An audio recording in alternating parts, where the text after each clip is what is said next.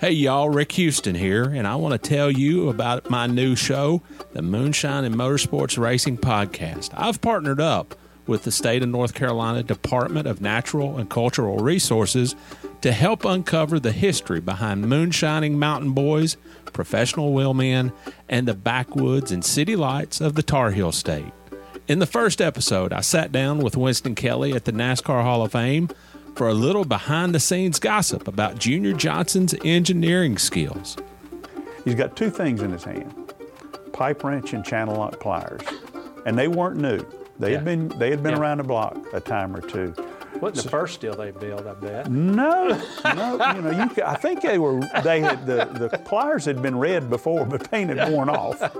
And in the second episode, I talked to a professional hillbilly, aka Dr. Daniel Pierce of UNC Asheville, to find out the real history of moonshiners and their battles with the revenuers. He wrote about one of his experience of trying to chase down this uh, this bootlegger in this this souped up car, and he he complained that the government gave him these piece of crap, cheapo cars, and that, that were really no match. But he thought he was doing pretty good, and then the guy just hits it and just takes off and practically disappear. But then the guy makes a bootleg turn uh, and comes back towards him. And i- i- as he said, it was a game of chicken, and I was the chicken. And so he ran off the road. And actually, he was the guy who, who caught Junior Johnson at his daddy's uh, when Junior got tangled up in a, in a barbed wire fence. So check out the Moonshine and Motorsports Racing Podcast, available on YouTube, dailydownforce.com, and all of your favorite podcasting platforms. And be sure to check out my regular show on NASCAR history, the Scene Vault Podcast.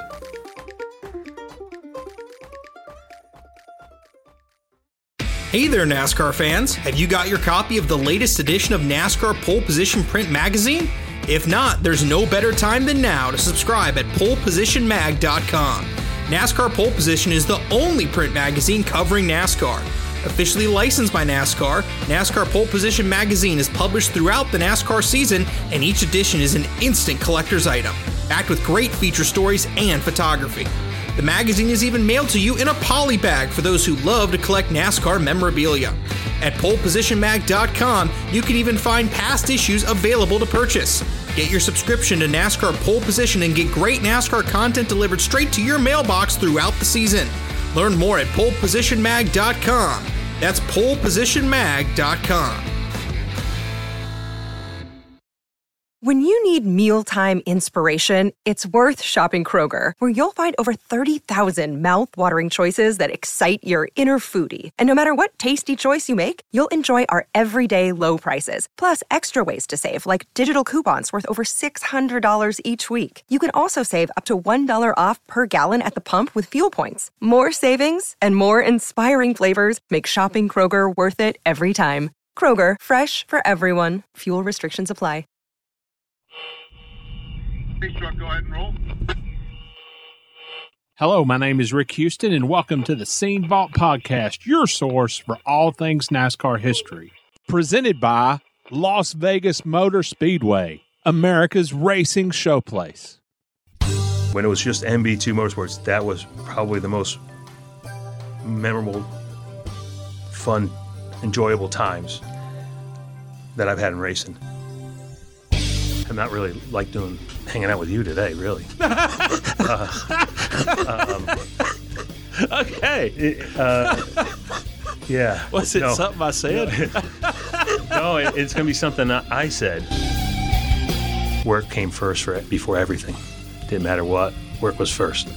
So, um, that being said, I don't want to do, do that anymore, and I wouldn't expect anybody else to do what I did for a long time.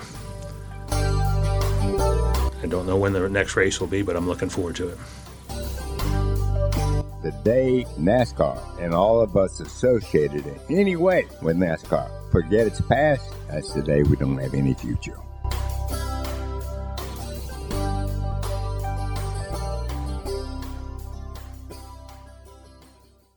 Hello, everyone. I'm Steve Wade.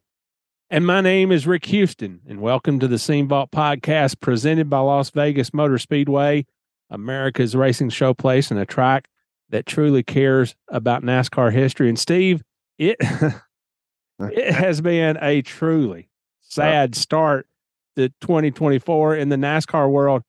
First, of course, there was Cale Yarborough and then Ryan Pemberton. And then yesterday, on Saturday, I got word that Larry Wright had died the night before on Friday. And if that name doesn't sound familiar to a lot of folks, here's a clip from the interview that I did with Larry back in April of 2022. Well, if you would just start us off by introducing yourself. My name is Larry Wright. I raced under the name of LW. Well, Rick, that clip is part of an interview, series of interviews you did with a man more familiarly known as L.W. Wright, a very infamous individual, the D.B. Cooper of NASCAR, yeah. for several reasons. now, I know that after you made contact, making arrangements for the interview itself, that's a story unto itself. What were the arrangements that were required of you to get to him? The total backstory to this story would make a book. It would make a movie.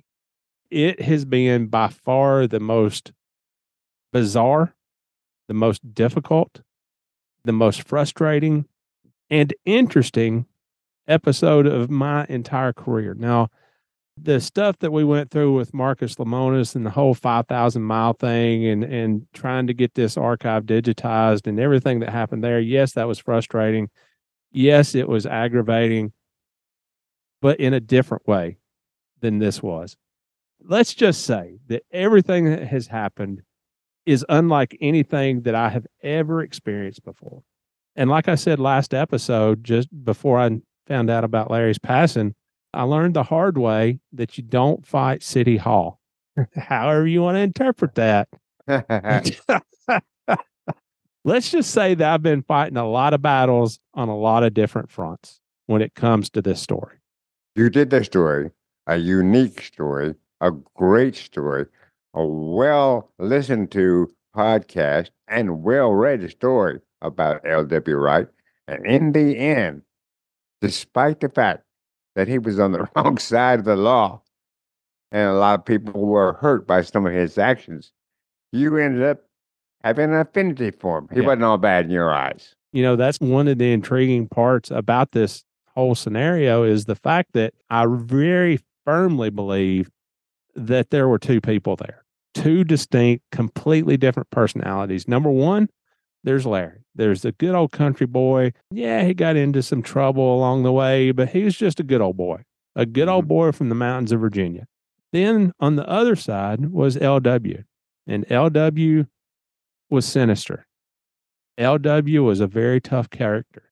LW would just as soon fight you as to look at you and take advantage of you. There were a lot of people that he hurt. And yes, I truly do believe that he deserved to be incarcerated. And Steve, this just hurts my soul to say from the very first contact that I had with Chris, his son, it was made very clear to me that his greatest fear was dying in jail.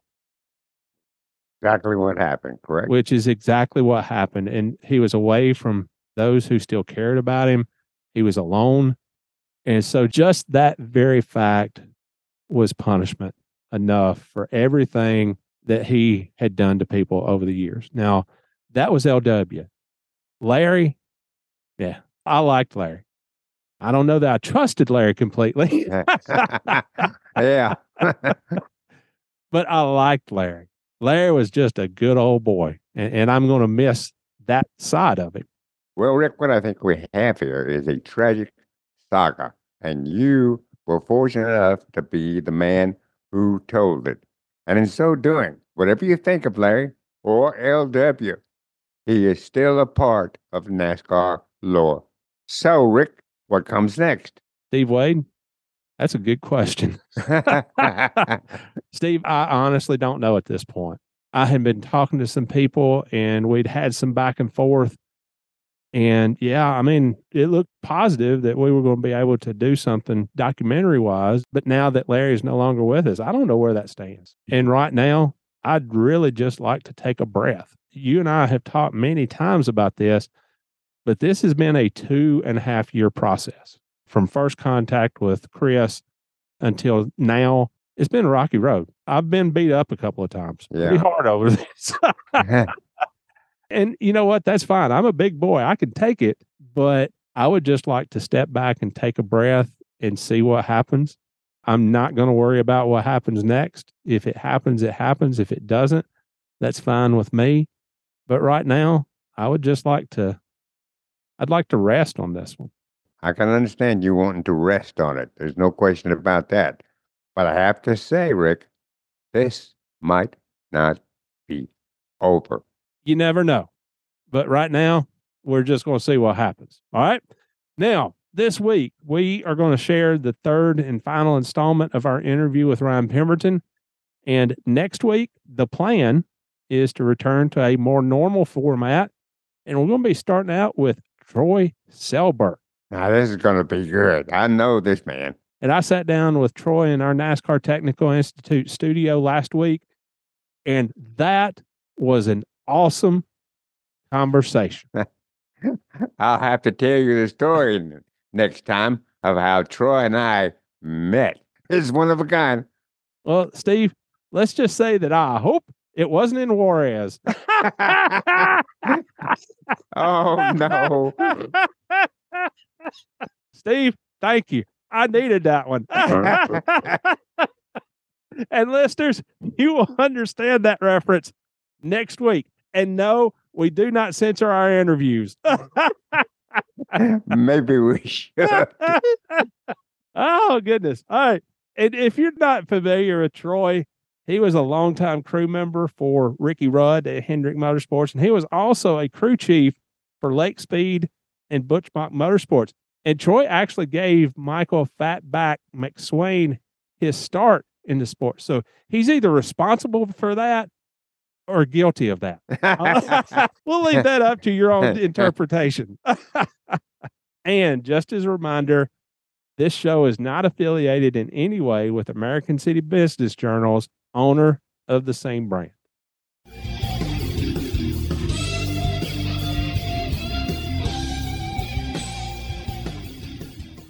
From there, how many teams did you work with over the years? Mm. Well, I, I, I've crew chief for almost 20 drivers at some point in time. Um, but let me see. So that was, so I worked with at MB2, had Nadeau, and then after Nadeau got hurt, we, you know, we had, Yeah. so Jason Keller drove. Then we had, um, I had uh, Mike Skinner. Mike Skinner drove some. What Let me try to remember what year that was. Yeah, Mike Skinner drove some. Boris Said drove road courses. Sat, sat on the pole at Richmond the following year. The following race sat on the pole at Richmond with Mike Skinner in a backup car. Cold turkey, first lap, sat on the pole with a backup car. So that was pretty fun. Then we go to Sears Point with Boris Said in the Army car, and we sit on the pole there the, with the Army car. And then the following year, I had two drivers, different drivers in the Bush Clash. So um, Skinner did. Skinner drove. He was I forget who was the crew chief for Skinner for that the the Bush Clash, and I did uh, um, Boris Said for the Clash. So it was, that was fun. That was I think that was Boris's first restrictor plate race. So it was it was good Wow. times. Oh yeah, it was fun.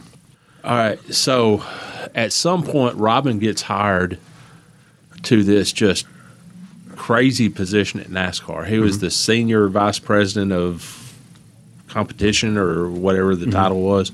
You were used to working for Robin as your boss. Mm-hmm. But what was it like working for Robin with him in that kind of position? How much advice did you try to give him? Yeah. You know, I, I kind of really stayed away from him at that point in time for a long time. You know, uh, like almost to a, almost to a fault. Like, you know, almost like it was a conflict of interest. You, you know what I mean? Yeah, so we yeah, we yeah. really, especially at the racetrack, just um, you never wanted that- anybody to think that, anything like that. So we really, really stayed away for a long time until um, you know we all was more comfortable about it. But you know, as you know, as we're all really busy. Like, Yeah. my mom used to ask me all the time, "Did you see you know? Did you see your brothers?" Like, nope, we're all busy. You know, we go we could go weeks and never see each other. I mean, was your pers- was your relationship okay? Oh But- yeah, uh, okay, absolutely. okay, okay, no, all right. we're we're best friends. We do a lot of stuff together to this day. And I had my other brother Randy, who did a lot of Oh, yeah, TV yeah. and stuff like that. Yeah. So there was times that we would go weeks without seeing each other, being at the racetrack on the same place. Yeah, Really? Yeah. Hey, you go weeks and then bump into him at the, you know, same Applebee's or something like that one day, one afternoon. You know, Now, what was it like being interviewed by your brother Randy? Uh, did you ever try to cross him up or no, do do I something was silly? always too nervous. I didn't really like doing that. I didn't really like doing that kind of stuff. Um, you know, to this day, still, you know, I don't like. I'm not really like doing hanging out with you today, really. okay, Yeah. was it No. something I said?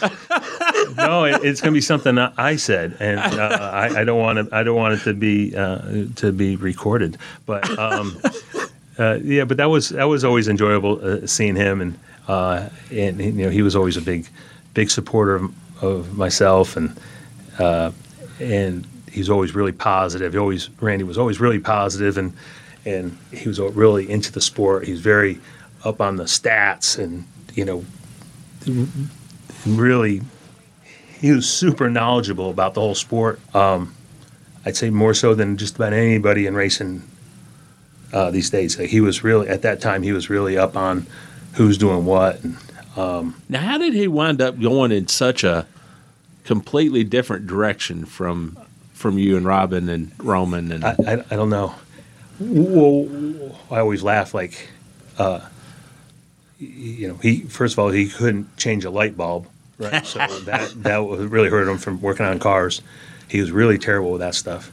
But uh, you know, he he uh, he grew up playing sports, and then he was always a good-looking guy, and then he did modeling and and some TV and stuff, and then uh, out in California, and then when he came back to visit Robin in North Carolina, decided to stay there and um, started inside. Uh, I think he was the first guy to inside Winston Cup with Ned Yeah. Jarrett. Yeah, he did yeah. that for years. that's how I learned about this sport. Yeah. was from your brother and Ned. Yeah. yeah.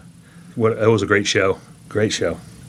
But no, I didn't like. I never really liked uh, doing uh, any interviews uh, with him. So I usually try to make one of his other guys do it. You know, All right. Steve Byrnes or somebody like that.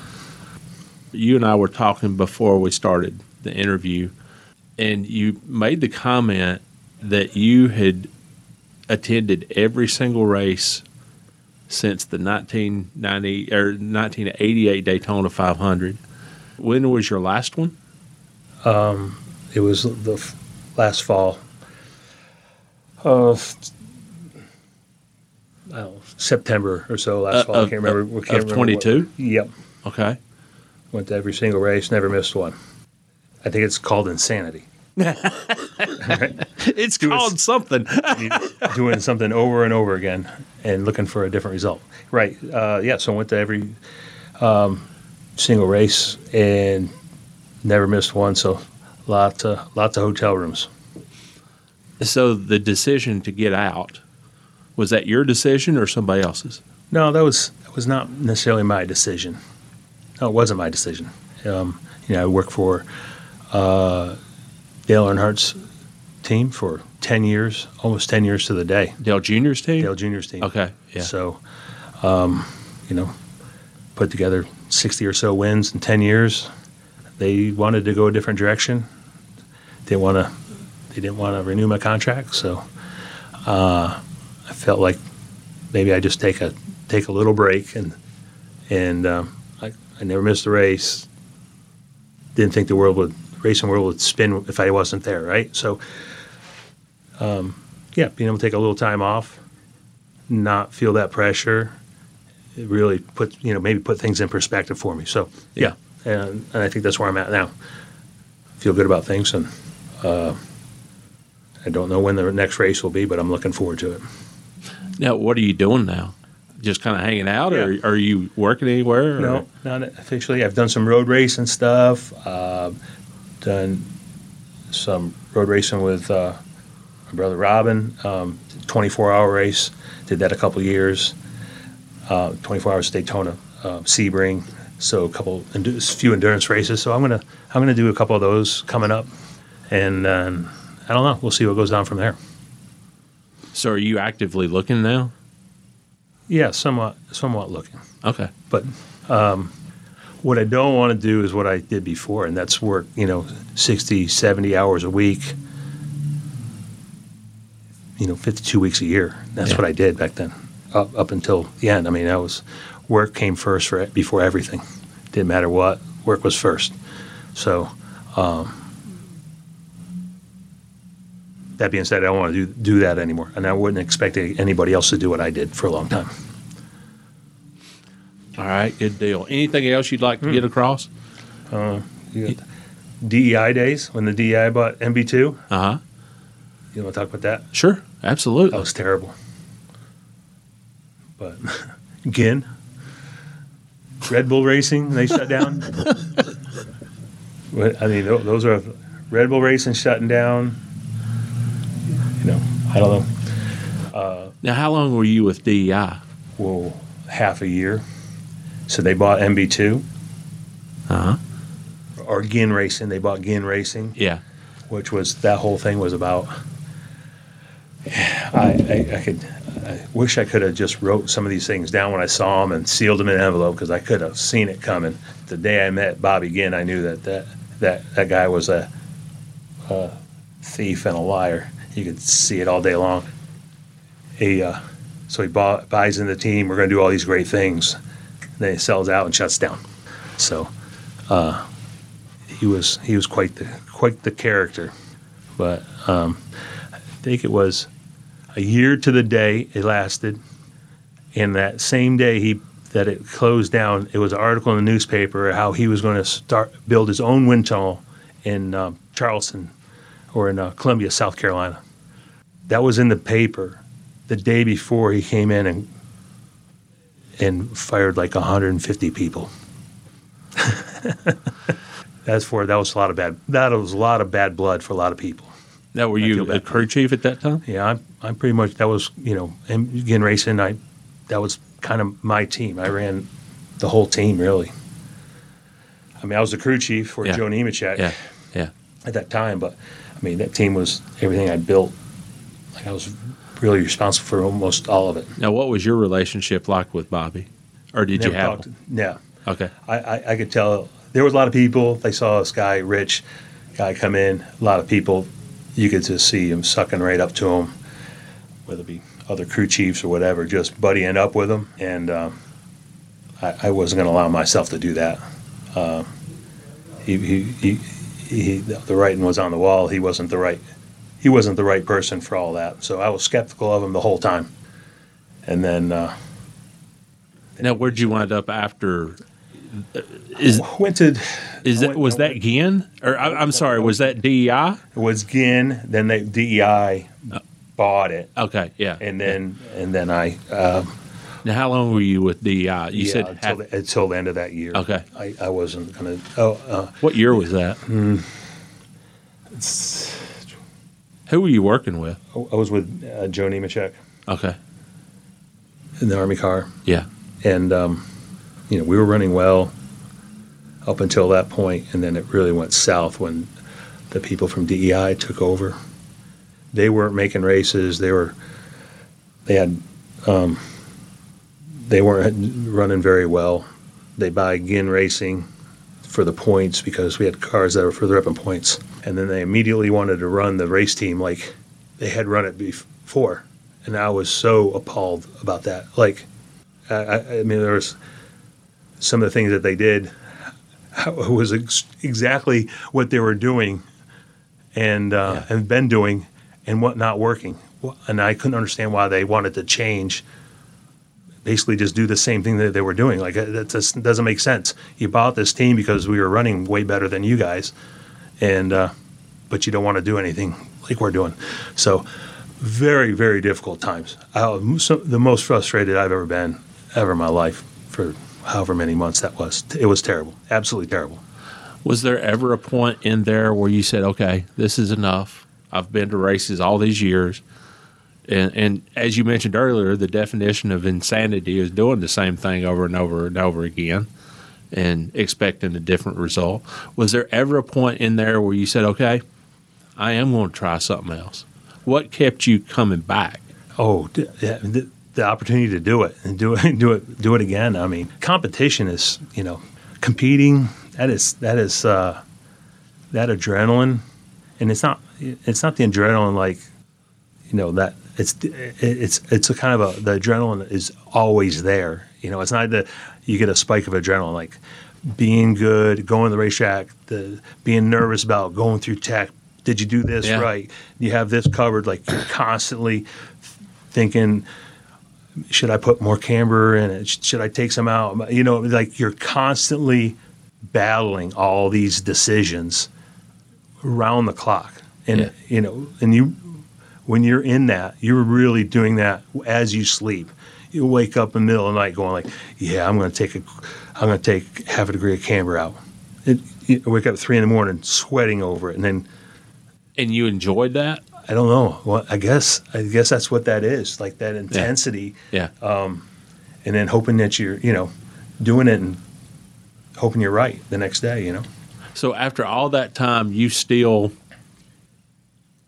enjoyed that Yeah. kind of thing, Oh yeah, love that. despite the pressure and Yeah. the way things were going with Ginn and Oh yeah, that Yeah. especially then, especially then that was, and really enjoyed be, making something better, building something, um, putting together better people, making better decisions, helping people, other people make better decisions. I mean, that's really you know what it's about is getting the most out of all your people, putting them in the right spot to be successful, um, and getting the most out of them. And when that happens, it's really enjoyable. That prior to the Ginn thing, when it was just MB2 Motorsports, that was probably the most memorable, fun, enjoyable times that I've had in racing. And everybody that was there then at that time, that have worked at other places, they've worked everywhere around around the sport, in and out. When I bump into them here or there, they always say the same thing that that was the best time they've ever had in racing. what made it so fun? I don't know. I think we just had collectively just put together such a great group of people that it was just there was no bickering, there was Yeah. none, no Yeah. negative stuff. Everything was a positive spin on everything, and then you and then you can run good, and they just came. It all came together. I mean, n- n- everybody did whatever it took. That was before you could punch a clock and everybody just did whatever. Everybody was in the game, and when that happens, when you get everybody in the game, that does whatever it takes to be better. I mean, like I said, we didn't have a we didn't punch a clock. People were there because they wanted to be there, and it, they stayed late because they wanted to be better. And uh, when everybody was doing that, that was a really fun and, and positive time. And that was there was a couple years there that were like that at, at MB two. As good as it was, how hard did you fight to keep it together and not get sold to Bobby Ginn? it was completely blindsided at that time. So we started out the season really well. We had the Army car. It was Army car. It was um, uh, Mark Martin was driving it part time. So that was um, that was his deal. He just wanted to run part time, do some testing, and um, I was like, "This is this will be this will be great." And we ran the first however many races. We were leading the points going into Bristol. You won the Daytona 500. Should have won that. We did win it. They didn't give it to us. That was, Yeah. And we can talk about that. That's the worst. That was the, Yeah. the race that hurts the most is that one. But you know, if you want to start there, so we started that season, go to Daytona, and that whole week leading up to it, all the things that we did to the car to make it better, all the things Mark said he needed. Every time we did something that to, to help him with what he wanted, it went better and better and better and better and, and there was all kinds of cool things we did to the car. And this is probably not the time to talk about it. Um, you know, it wasn't necessarily, you know, cheating back then. Like I was never a big cheater, like people talk about. And there was a lot of stuff. I, I twisted the rules. Now, what's in- your definition of cheating? Well, there's, I mean, eh, like uh, if it's a balloon animal, if you twist it up and make a balloon animal out of it, that's not cheating. But if you if the balloon pops, you've cheated. Okay. Okay. Okay. So, all right. Um, I've never heard it put in those terms. Uh, So yeah, I mean, we, yeah, all I mean, we can talk about that stuff and the, some fun stuff. But so that week of Daytona, the Daytona 500. What year was that? 90, oh, 09? Uh, 07. 07? Yeah. See, I don't get my my uh, years mixed up. Okay, so we're going with Daytona 500, 2007 with Mark Martin, and that was you know beginning of the Ginn thing. Um, we have a great Daytona going. The whole the whole weekend's been going great. We work hard on the car, change a lot of things on the car to make it better from qualifying to the race. A lot of all the things that you do for qualifying and ones you do for the race. Like we have kind of undone all the stuff, manipulated the body a ton, a lot of different things. We're having a great day. We lead, we lead forever at the end of the race. I mean, I think it, it was like an hour or two hours. We had, I think, a one red flag, maybe two red flags. Yeah. We're leading the whole time, and come into the checkered.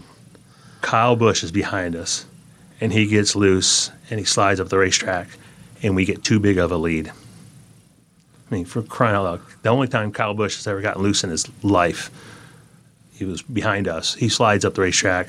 We get too big of a lead, um, and then they, they get a, they get a run on us. They start crashing.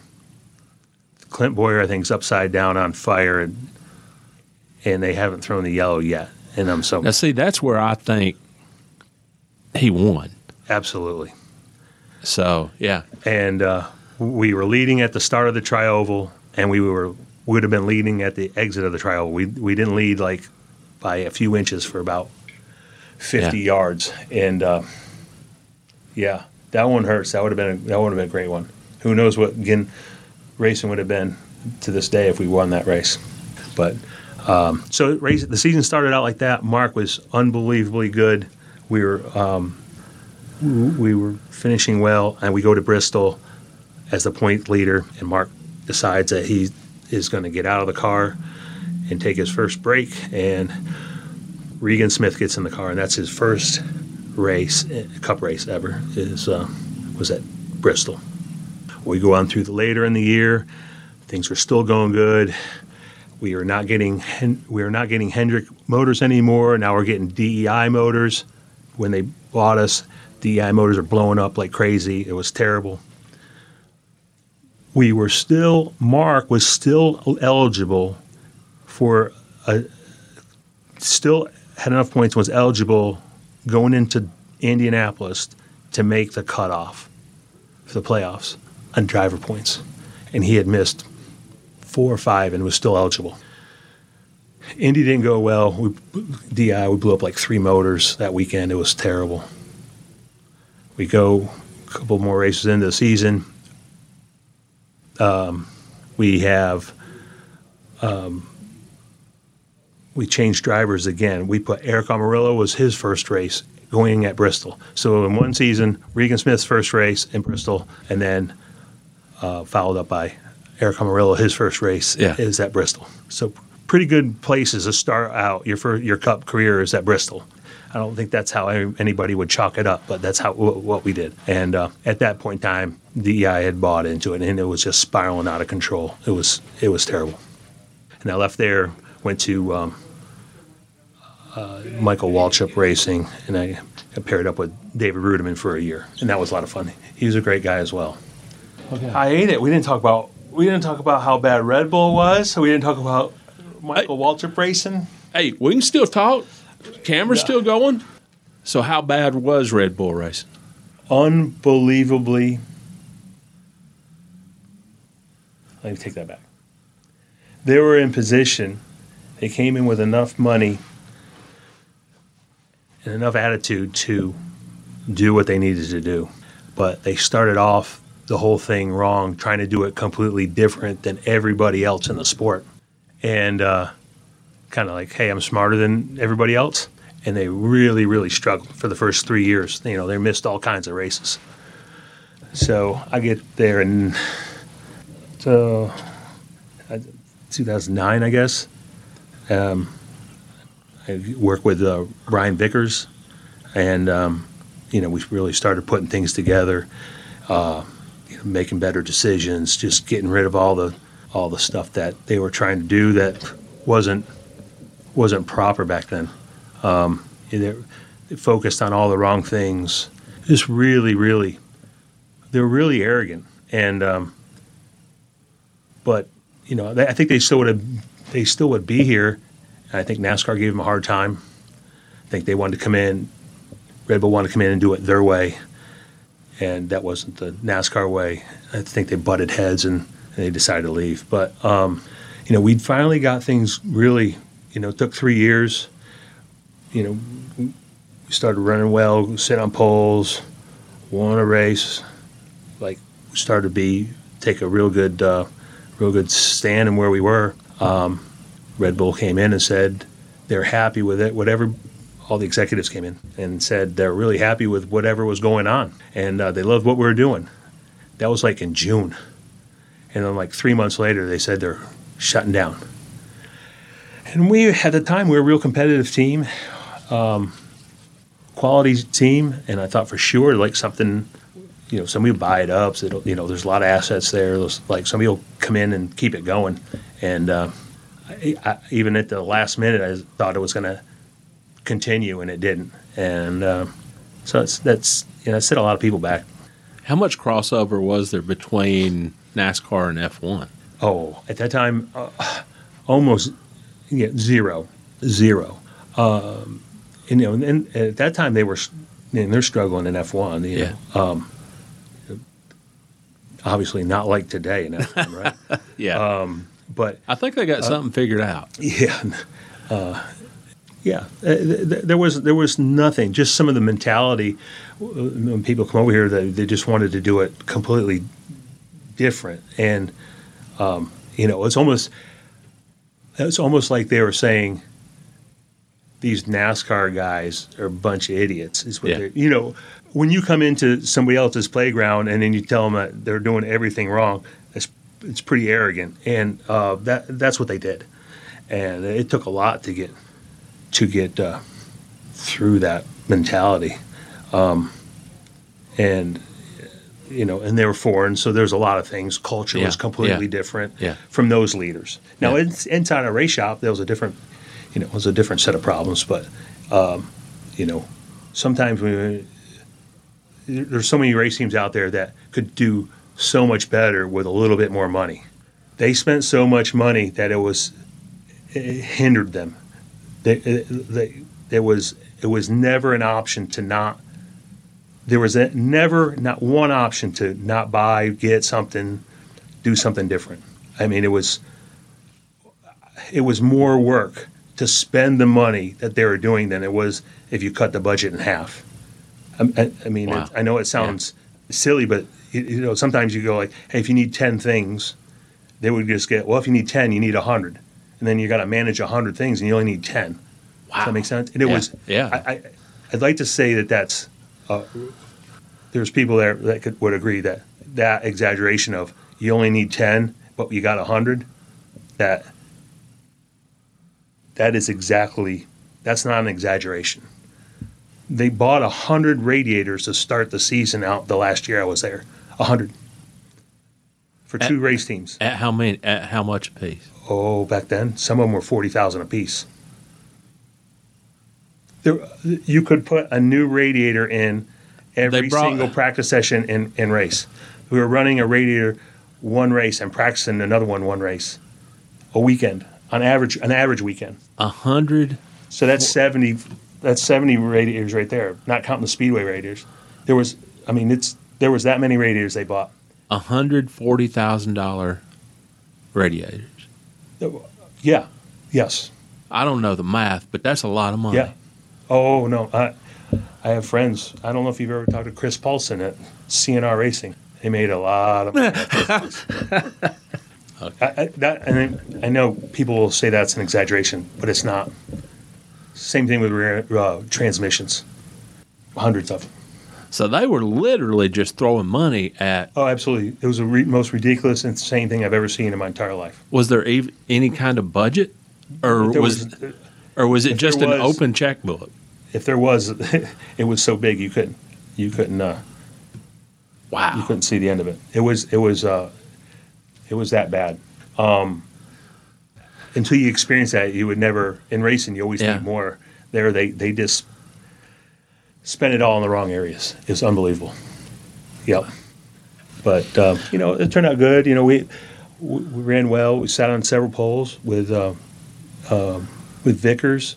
Uh, we were running well. Then he got a blood clot, and then he he had to um, get out of the car, and then you know we had uh, merry-go-round of drivers, right? And uh, um, and that you know I don't know how many drivers that year, probably six or eight. I don't know. So that's how I get. That's how I get to like crew chief a lot of drivers. Well, I don't want to turn the camera off. What else you got? Oh, what else? I don't know. I got to keep thinking in whatever you whatever you want to talk about. I mean, what other drivers? I, Ernie Irvan was the most spectacular driver I ever worked with. If ever, anybody ever knew, like when when he drove when he drove um, MB for MB two, how hurt he was, and he didn't show it or didn't let anybody know. Yeah. But he was he was he was driving race cars while he was really hurt, and um, you know there was no no chance that he even come close to being able to get in a car these days, the way he was back then. Yeah. and uh, he could still go fast. We sat a few poles, leading races, like he could, he could still get it done, and I know he was struggling, you know, mentally, uh, physically on top of that. Right? He he was never. I mean, I feel bad for him. He's I know I can't imagine how many concussions he's had in his career, and uh, but you know we saw him pull at Indy, had a chance to win that race, come back next week, saw him pull at Martinsville. So we could, he, he was still capable of doing it at a lot of different areas. But um, just like Davey Allison, there's no telling how good he would have been if he could have stayed healthy. And Jerry Nadeau.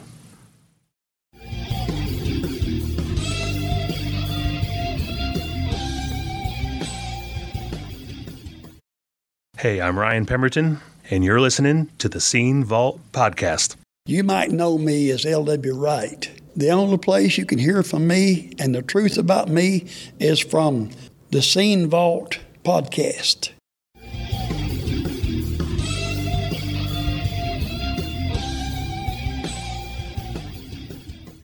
This podcast has been brought to our listeners by Las Vegas Motor Speedway, America's racing showplace. Steve, this interview with Ryan Pemberton, it was one of those where I had asked basically all the questions that I had, but you always, always, always, always finish up an interview like that with something along the lines of, is there anything else that you like to add? Now, more often than not, the people that you're interviewing will say, No, I think we've covered just about everything in the way that we do interviews Yeah. with yeah. our 15, 20 pages of questions. Yeah, we usually cover everything. They got But somewhere to go. but when I asked Ron that, he was like, Do you want to talk about DEI in racing? And we proceeded to talk for another 15, 20 minutes. And I got Ryan to do one of those promos that we feature every week. And then he goes, Well, we didn't talk about Red Bull or Michael Waltrip racing. And again, to paraphrase his brother Robin, I was like, well, boy, have at it. Steve, I don't want to sensationalize anything, but it honestly and truly was like there was stuff that he wanted to say. Mm-hmm. Had to be to go on like that, Rick. No question. I'm so glad that he got a chance to say it because I would assume I've got to believe that this was the last interview that he ever did. hmm and we covered the bases, you know, from start to finish. Now, we might not have talked about everything. You're never going to get every piece of information out of a story, but we covered it pretty doggone well, I think. Well, Rick, I agree with you. I think you spoke very well to that. I know you had some concerns about having Ryan on the show after his passing. But here's something else I want to mention. Danielle Fry, who used to work for Scene, she tweeted that she was so appreciative that we did the podcast with Ryan because his family will now be able to listen to his final words whenever they want to. And I think that's very meaningful. And I thank Danielle for bringing that up because I agree 100%, Rick. Well, you know, I thought it was so cool the memorial that they had for him. And Steve, I don't know if you saw the post, but there were, I bet you there were probably 20, 25 people from MB2 Motorsports alone Mm-hmm. that showed up to Ryan's service. And when you have that kind of impact on people, that's a pretty doggone cool legacy to leave behind. Absolutely.